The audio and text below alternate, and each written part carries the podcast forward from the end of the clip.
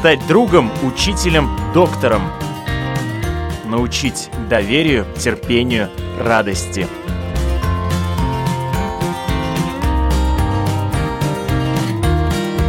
Школа для родителей на Латвийском радио 4.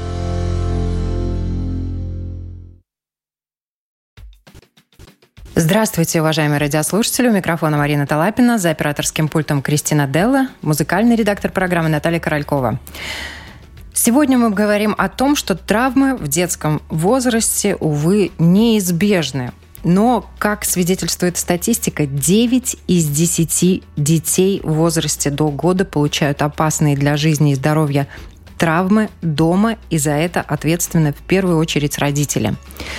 Как защитить малышей, мы говорим сегодня с гостем нашей программы. Я рада представить у нас в студии детский хирург Дмитрий Соловчук. Добрый день, добрый вечер или доброе утро, кто нас когда слушает. С какими травмами малыши чаще всего к вам поступают? Ну, прям такой сложный вопрос чаще всего. Чаще всего это просто приезжают, и у них что-то болит.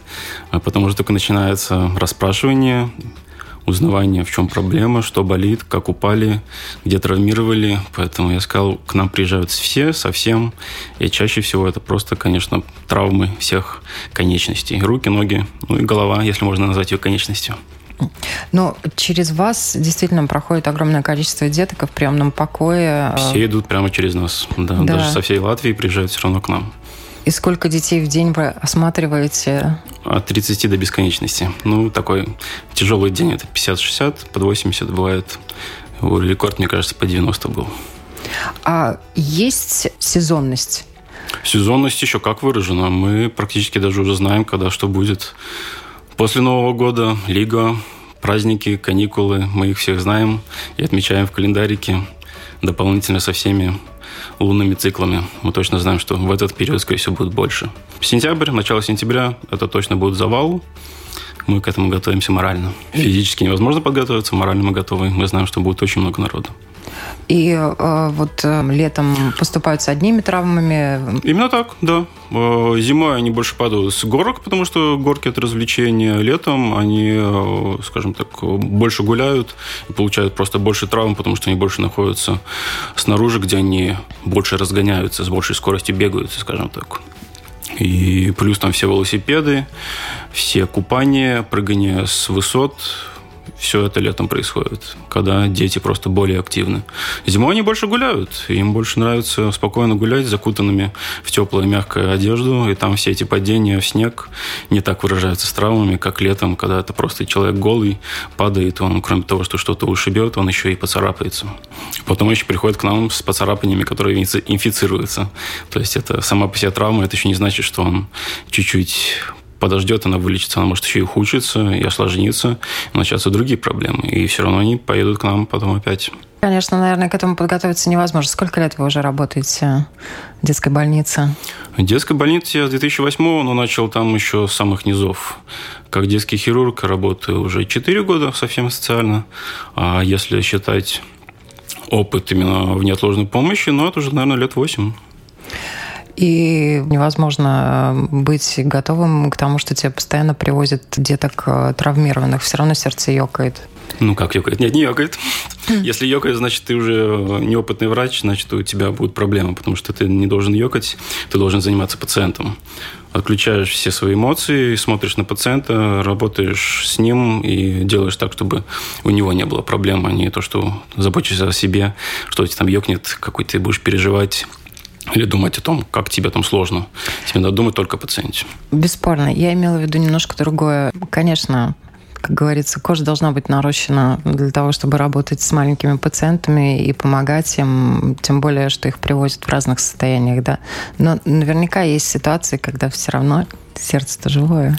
А сердце-то живое. И случаи бывают очень трагичные. Но их, э, конечно, да, воспринимаешь. Но, может быть, даже их просто достаточно много, чтобы не воспринимать каждый отдельно. Они, может быть, накапливаются где-то. Но живем спокойно, работаем и не переживаем за это. Когда привозят маленьких малышей, год-два... Э, начиная с трех дней, начиная сразу с роддома, все приезжают к нам. Даже у трехдневочек бывают да. травмы, да? Ну, практически мой рекорд – это зашивание лица трехдневному. С какой травмой малыша привезли? Маленькие дети, они сами не бегают, поэтому их роняют.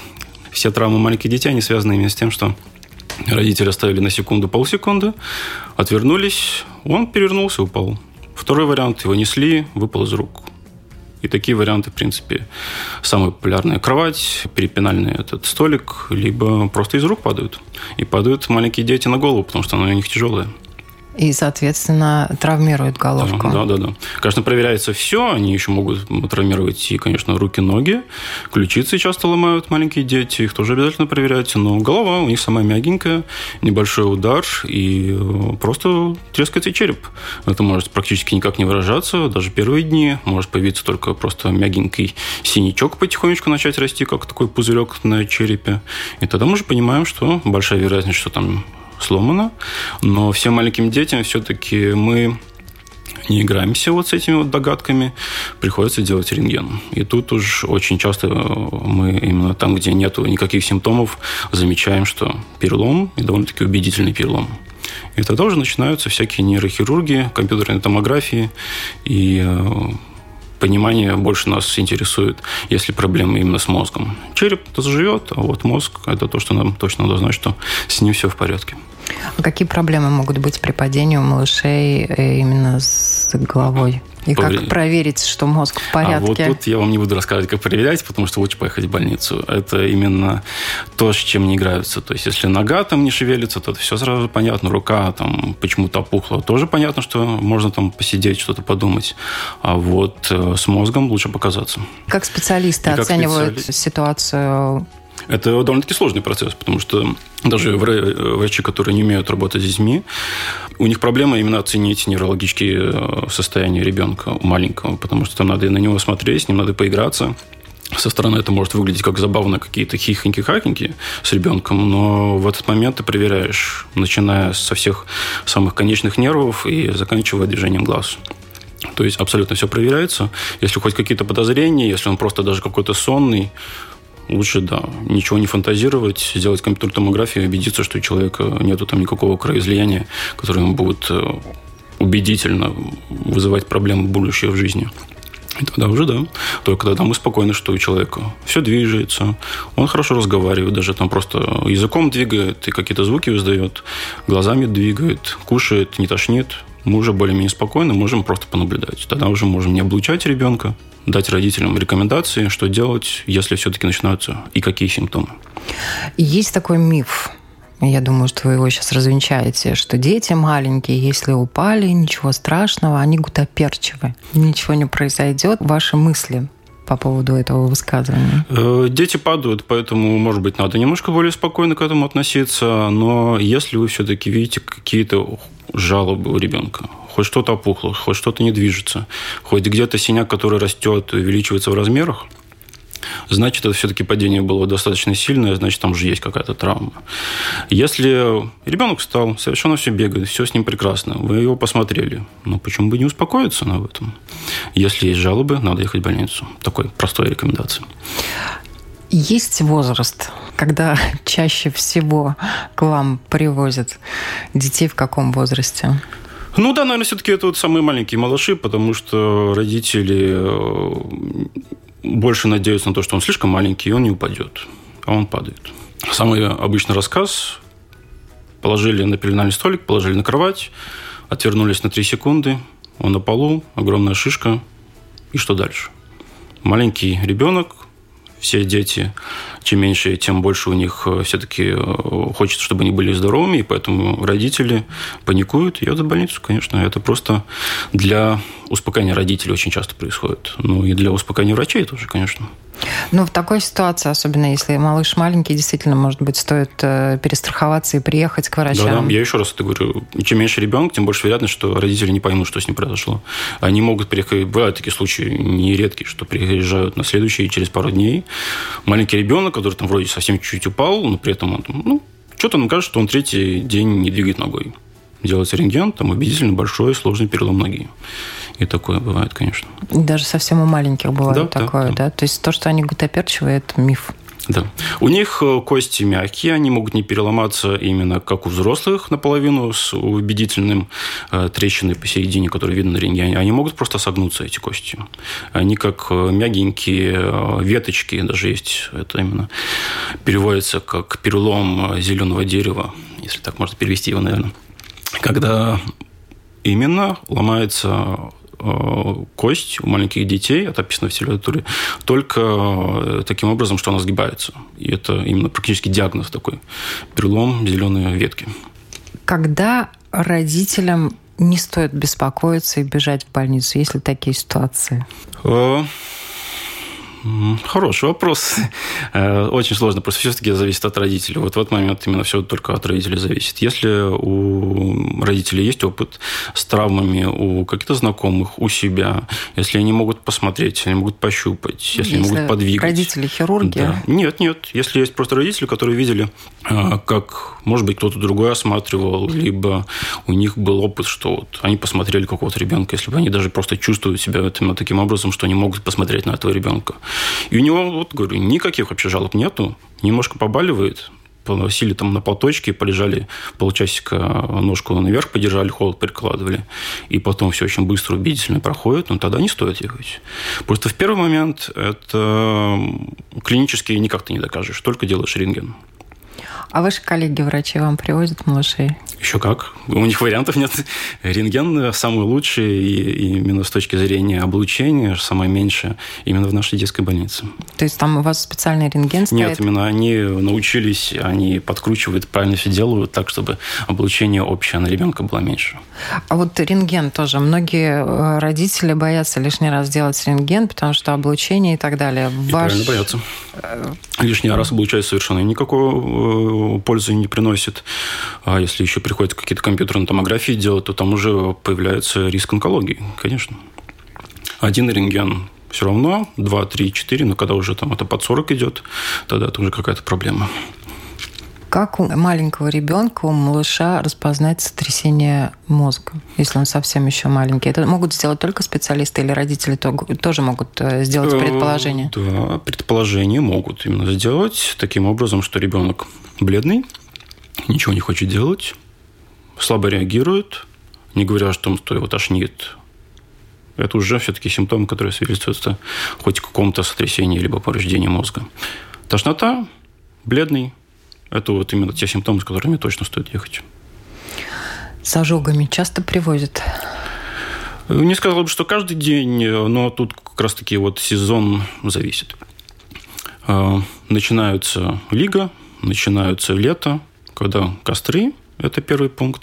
Второе, это когда все-таки становится холоднее и начинают кипятить воду. Чаще всего это, конечно, чай, кофе, утренние развлечения наши. Привозят чай, кофе, так практически мы спрашиваем, чай или кофе у вас там было. Угу. Да, и увы, не холодный, да. Никогда не раз... холодный, да. да. Это именно кипяток, они бывают так, что там дернули маму, и кипяток прямо вылился, но чаще всего это стоящая просто открытая посуда. Чай, кофе, суп. Первая помощь что родители должны Ожог, сделать? Если при ожоге самое простое, это просто под прохладную воду, текущую минут 10-15, если даже 20. И после этого... И одновременно звонится в скорую помощь. Если это достаточно маленький ребенок, то обязательно в скорую помощь позвонить, потому что они могут все-таки даже сознание потерять. А, так, дать обезболивающее, позвонить в скорую и ехать. Да. Потому что обезболивающее – это, в принципе, самый главный пункт. Если не дать обезболивающее, это значит, мы сначала в больнице даем обезболивающее, ждем еще. И тогда это все просто растягивается, и самим родителям приятно, потому что ребенок все это время будет плакать, ему ничего не понравится. Сейчас достаточно холодный период, и если ожог, его все-таки держать лучше открытым, правильно? Не накрывать, чтобы ничего не прилипло никакая тряпочка. Вот поэтому я говорю, что звать скорую, потому что у них есть специальные гелевые э, повязочки, которые именно мокрые, Они приедут и да. окажут первую помощь да. и отвезут в больницу. Именно так. Да, родителям не надо делать родителям никаких... лучше э, вот... Просто под холодную воду угу. и вызывать врача. Именно так. Когда при ожогах можно не обращаться к врачу? Если такое бывает? Э, значит, они совсем маленькие, и это был не кипяток, то есть это просто покраснение. Если это покраснение с пузырями, это уже более глубокий ожог. Если это не покраснение, а наоборот белая кожа, то есть это практически уже будет э, третье степень ожога, но это уже люди сами должны понимать, что это не просто горячая водичка, это был прямой кипяток, это было прикосновение прямо к горячим углям, горячей плите, к чему-то такому, что явно горячее, чем 100 градусов. Тогда это будет просто белый ожог, который на первый взгляд выглядит как просто ну, такое слегка потертая беленькая кожица. А если есть там довольно-таки глубокий ожог, и он, скорее всего, не заживет сам. Не то, что, скорее всего, практически 100%, что он сам не заживет. Чем больше поверхность, тем больше вероятность, что он не заживет. Один сантиметр заживет, два, два с половиной, три, уже начинаются проблемы. То есть белая кожа свидетельствует э, о том, что ожог ушел вглубь. Что кожа вся тканей. полностью умерла, да. Если она красная, значит, она еще живая. Угу. Если так примитивно говорить. Да, то, что касается порезов. Вы в начале программы э, сказали такую очень важную вещь, да, особенно летом, когда дети на улице получают травмы, падают, и вроде, казалось бы, там царапина, а потом царапина не заживает.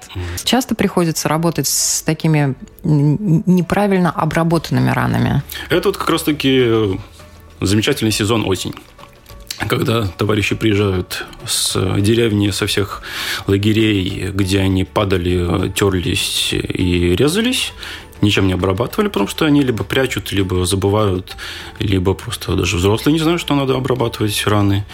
И приезжают к нам с воспалительными гнойными процессами. Когда это все начинает распространяться, вглубь уходить, и тогда всякие надрезы, гной и так далее, плачи, крики, и ничего приятного. А все это лечится очень просто. Помазали, зашли в, в любую аптеку, попросили дезинфицирующую жидкость, обработали, наклеили наклеечку, все будет чисто, красиво, сухо и ничего не инфицируется. И это просьба ко всем родителям просто это делать. Купить в аптечку в домашние дефицирующие жидкости, поставить, показать, даже если это ребенок достаточно большой, вот эту вот жидкость, которая надо все свои вовки, болючки и ранки обрабатывать, и пусть обрабатывает. Но тут начинается другая проблема. Обрабатывает, обрабатывать. Но если это рана, которая вроде выглядит как небольшая потертость, а если ее помыть, то это глубокая рана, то значит ее надо зашивать. И не все родители смогут это оценить. Бывали такие случаи, когда они приезжают через неделю, там рана убедительно была глубокая, большая, и она уже такая некрасивая, что там уже практически не может нормально это зажить. Это будет заживать еще месяц. А это просто надо было показать хоть кому-нибудь, хоть как-то понимающими, насколько глубоко это все. А вы сами в детстве ранились? Если я скажу, что нет, вы подумаете, что я совсем вру. И правильно подумаете, потому что все люди нормальные ранятся. У меня тоже были травмы, такие, что зашивать, ну, практически. У меня вот палец мой любимый, который я дверью раздробил себе в пять. Вот это было зашивание, да. И это зашивание было правильное, то есть мне сделали так, как смогли, потому что там все было в мясо раздроблено, если так можно сказать. И мне осталась память на прекрасную всю жизнь, что надо быть аккуратней. И это именно в тот возраст. Сколько вам было лет? Лет пять, мне кажется, это было. А хочется узнать, почему вы стали хирургом? А я не скажу, потому что сам не знаю. Да. Нет, ну, тут это путь, к которому надо было идти долго и упорно. То есть, само по себе это все началось еще со школьных времен. А хирург, наверное, потому что я руками хорошо умею работать. Это мое хобби, связанное все практически, наверное, с руками. Все, что я делаю, делаю руками. И но, мне это хорошо получается. Но вы выбрали именно специализацию детский хирург. А это я просто сначала поработал во взрослой э, сердечной реанимации и понял, что со взрослыми не хочу работать. Этого мне хватило, скажем так, сколько там работал, меньше года, чтобы понять, что взрослые не по мне, скажем так. Если в один момент тебе пациент, которому ты там каждые два часа ворочал, кормил, мыл, всяческие кучу лекарств, там чуть ли не 20-30 лекарств только в него вводится, он потом просыпается и говорит, что я хочу умереть, наверное, все-таки такому пациенту не стоит столько много времени тратить. А вот с маленькими детьми, пусть он даже не перспективный, я могу его и порадовать, могу ему облегчить жизнь, могу ему сделать так, что он, по крайней мере, будет доволен вот этим вот периодом, пока он в больнице.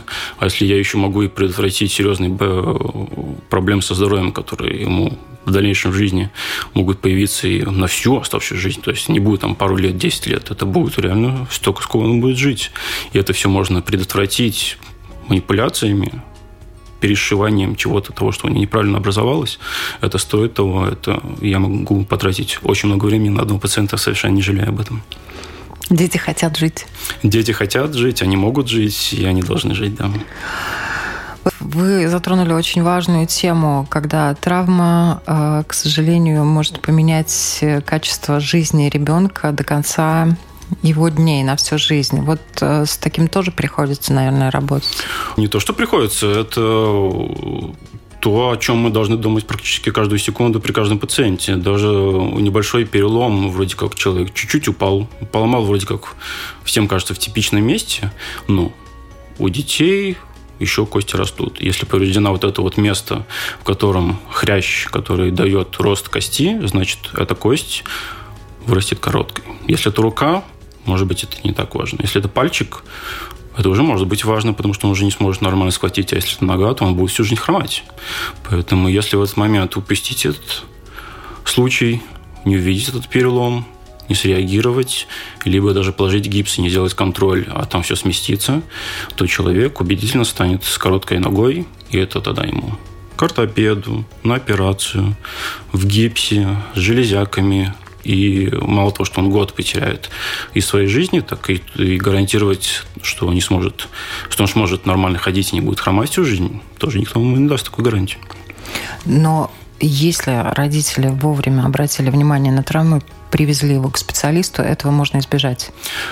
В 99,99% случаев. Но бывает такое, что повреждение оно образовалось в том же самом моменте, такое, которое уже невозможно вылечить. То есть травмировали то самое неприятное место. Человека, как говорится, можно убить, э, зная точечку, на которую нажать, и так само повредить вот именно то самое место, которое вызовет у него вот эти проблемы на всю жизнь.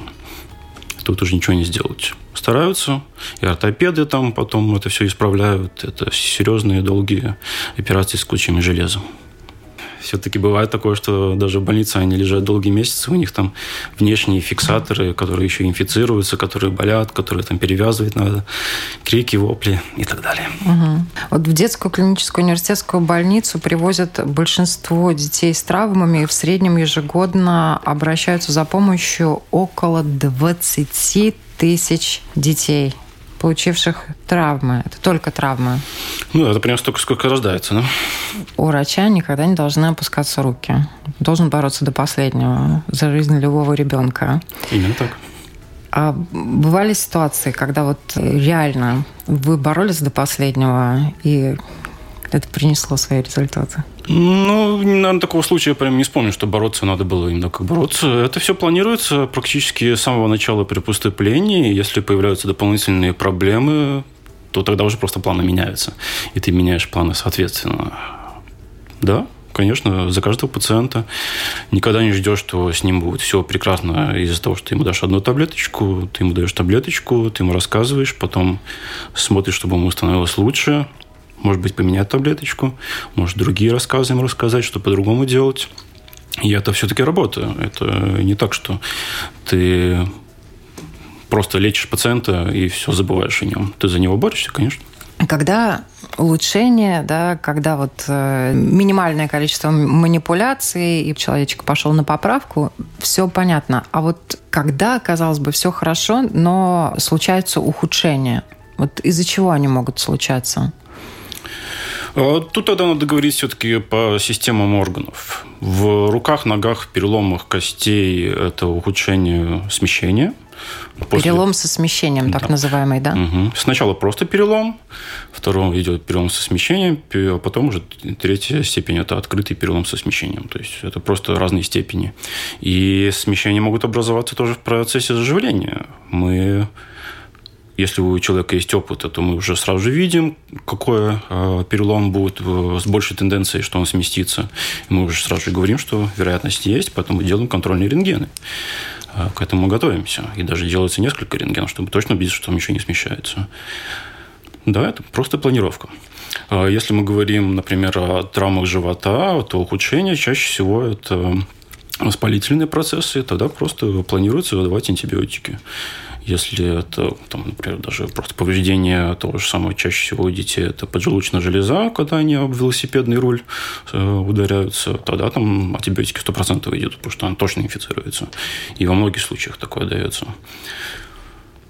Ну и так далее. То есть это практически мы уже знаем, какие осложнения будут, и мы их э, немножко на подкорке держим и следим именно, какие из них могут начинаться, как на это все реагировать, мы уже, конечно же, знаем. Но это в любом случае должно быть под контролем медиков и врачей. Если родители видят какие-то незначительные перемены, и они в сторону не позитива, а негатива, то лучше такой ситуации угу. повторно ехать э, в больницу, лишний раз провериться? Вот насчет больницы не уверен. Тут как раз-таки это все можно спокойно организовать через поликлинику, через своего семейного врача. И чаще мы как раз-таки рекомендуем. Если это несложный перелом, но с возможным, что там будет ухудшение, пожалуйста, запишитесь к своему семейному врачу, договоритесь с ним, что надо сделать рентген через вот этот вот период, добудете ответ радиолога, если там какие-то изменения, приезжайте к нам еще раз. Но в любом случае, вот оказав первую помощь, наложив гипс и так далее, родители не должны расслабляться, что все нормально срастется, да. все нужно держать под контролем. Это именно дополнительные проблемы у родителей. Они должны контролировать э, повязки, они должны контролировать, чтобы они не были намочены, чтобы они не натирали, чтобы пальчики все были розовенькие, не синенькие, не зелененькими. Потому что реально ждут слишком долго. Приезжают, что там терло всю неделю, и потом еще огромная язва появляется. А если надо было просто показаться врачу перевязки э, повторные гипсов происходят, они приезжают, они показывают, мы их просто снимаем, смотрим, убеждаем, что все хорошо. И если мы видим место, где надавливает, просто меняем гипс. То, что сейчас еще вот эти пластиковые гипсы появились, их так же самое мы не рекомендуем в первое время ложить, потому что они могут либо давить, либо тереть, либо рука, нога или место, которое повреждено, оно сначала пухает, а потом эта опухлость падает. И когда спадает опухлость, тогда все-таки меняется положение и костей, и всего остального. И он либо начнет смещаться, либо начнет э, давить там, где он до этого не давил. Поэтому все время надо следить. Даже любые повязочки, даже наклеечки, их всех надо контролировать. И мы стараемся, конечно, надо объяснить, как это контролировать. Вот сейчас огромное количество информации в интернете. Вот когда к вам приходят родители, которые уже э, после того, как случилось, быстренько загуглили, пришли и вам диагнозы начинают выдавать. Часто приходится с такими родителями встречаться. Э, Причем это немножко заметил такую забавную тенденцию. Раньше их было больше, но мне кажется, в наше время их больше. А разница только в том, что людям становится стыдно это говорить. Они почитали, они поняли, но врачу они не говорят, что мы смотрели в интернете, и мы считаем вот так вот. А по ощущениям видишь, да, человек почитал, он что-то там понял. Ну, конечно, вопрос, то он в интернете почитал, либо у какого-то другого врача спрашивал, а то, что люди ищут информацию в других местах, ничего плохого в этом не вижу. Просто это, может быть, займет для врача немножко больше времени объяснить, что в интернете по-другому, а тут у вас другой случай. Но лучше объяснить так, чем человеку, который вообще ничего не понимает. Но есть родители, которые убеждены в том, что у ребенка что-то другое после того, как они прочитали и поставили диагноз через интернет. Ну, убеждены-то они могут быть убеждены, но ты ему показываешь, и все, и убеждаешь его, в общем-то, в противоположном. Ну, Это то есть адекватных родителей гораздо больше. Я надеюсь. Просто в состоянии стресса родителей тоже э, надо понять, они могут вести себя не совсем разными, да. адекватно. Да. Когда ага. что-то случилось с ребенком, понятно, что и мамочка будет стрессовать, и отец. И во время этого стресса он может сделать дополнительные проблемы, он может просто ничего не понять. Я чаще всего спрашиваю, вы все ли поняли? Если человек не понимает, ну, он не говорит просто об этом, то лучше пусть скажет, и мы объясним еще раз. А если у него настолько стресс, то он даже не может не знаю, взять и подписать ничего, у него рука дрожит, он даже на ребенка не может в руки взять, ну тогда человек должен успокоиться. И мы ищем кого-то из других родителей. То есть, если это мама, то надо позвать папу, если папа, мама переживают, надо позвать бабушку, дедушку, пусть они побудут с ребенком, вы посидите, успокойтесь. И пока люди в стрессе, они не могут ничего. К сожалению, да. Но вам родителей таких вот выбитых из колеи часто приходится видеть? Практически сто процентов. Э, любой ребенок – это очень важное в семье, родитель, только понимает, что у него могут быть проблемы с этим ребенком, он впадает в стресс в любом случае. И все зависит только от родителя, насколько сильно этот сам по себе человек, насколько он привык к стрессам и как он с ними справляется. Насколько он может мобилизоваться mm-hmm. в этой ситуации. Если там какие-то с военной подготовкой, то они спокойно там могут над своим ребенком посмеяться, с ним пошутить. И ребенку хорошо, и нам приятно. А среднестатистически это, конечно, молодые родители, которого первых ребенок, дрожащие руки, дрожащие губы, ничего не понимая, что тут происходит. А мы просто лечим ребенка, мы родители не лечим.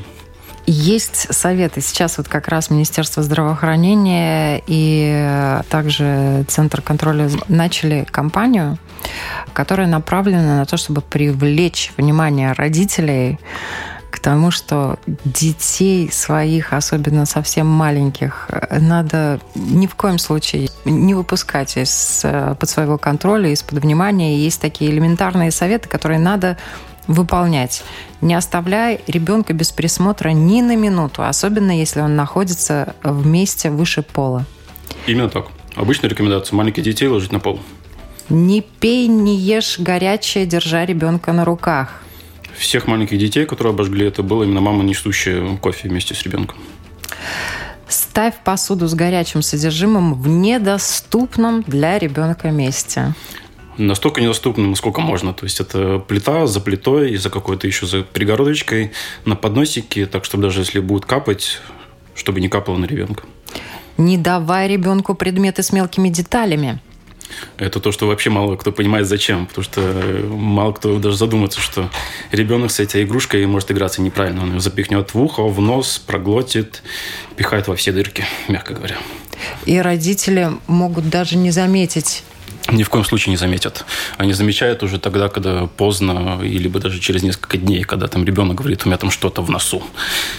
В лучшем случае, если Лучше. ребенок говорит, а если он это проглотил, то родители могут даже и не узнать при благоприятном стечении обстоятельств. Угу. А вот когда это стечение обстоятельств складывается неблагоприятно, э, какие, какие признаки могут быть у того, что ребенок что-то проглотил и а... надо ехать к врачу? То есть, признак, э, когда проглотил, он зависит от того, насколько большой предмет. Если он достаточно большой, что он в пищеводе застрял, то вы это заметите. Ребенок ничего не ест, у него э, то ли кашель, то ли какие-то похрипывания, а чаще всего это выражается, что у него постоянно текут слюни.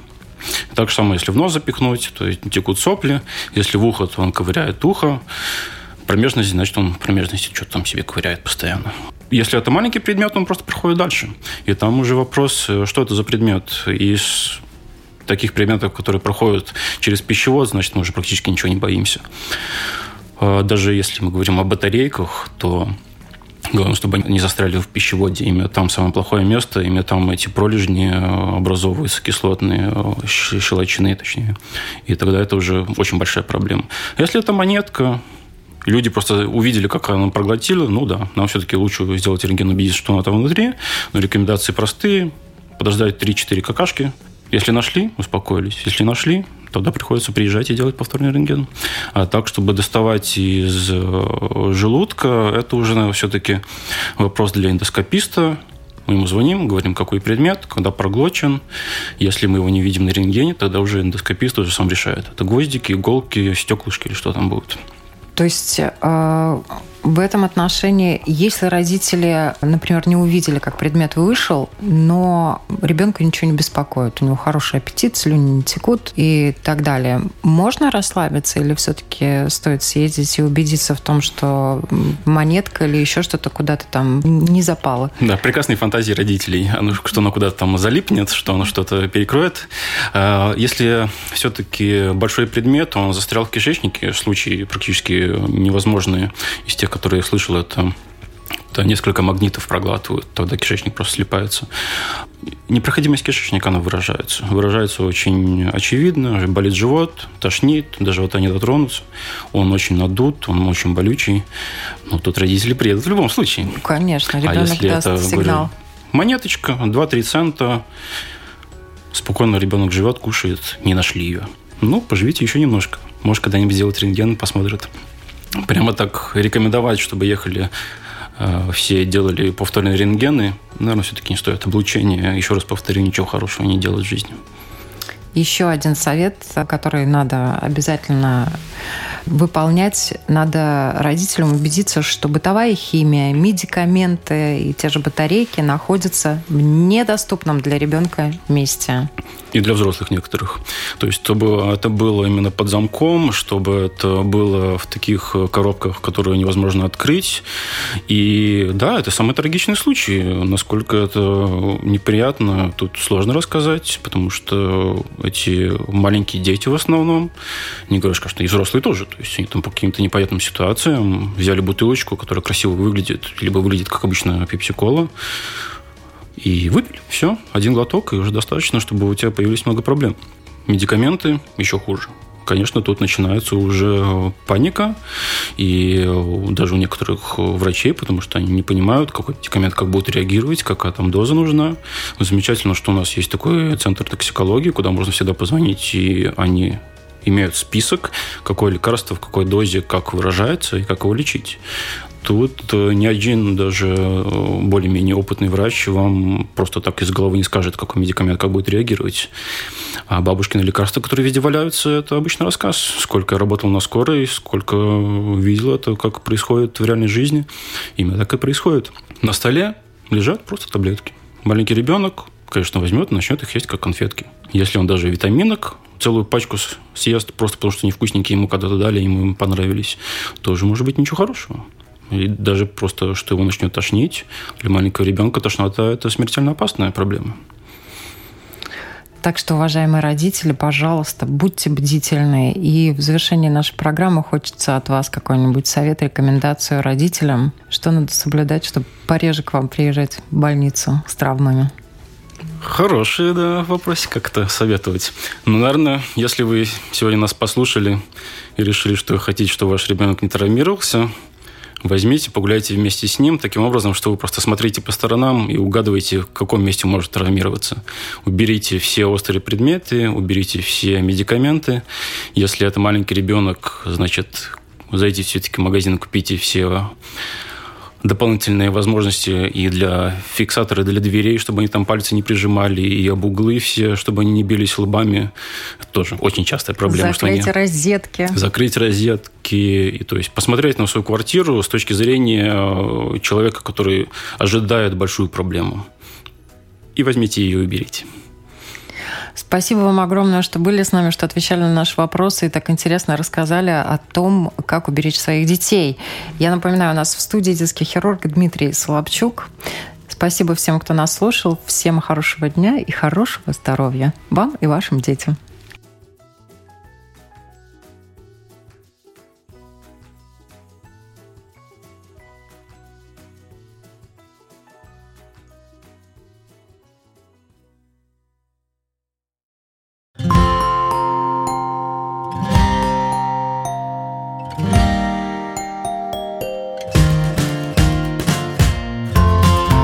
Стать другом, учителем, доктором. Научить доверию, терпению, радости.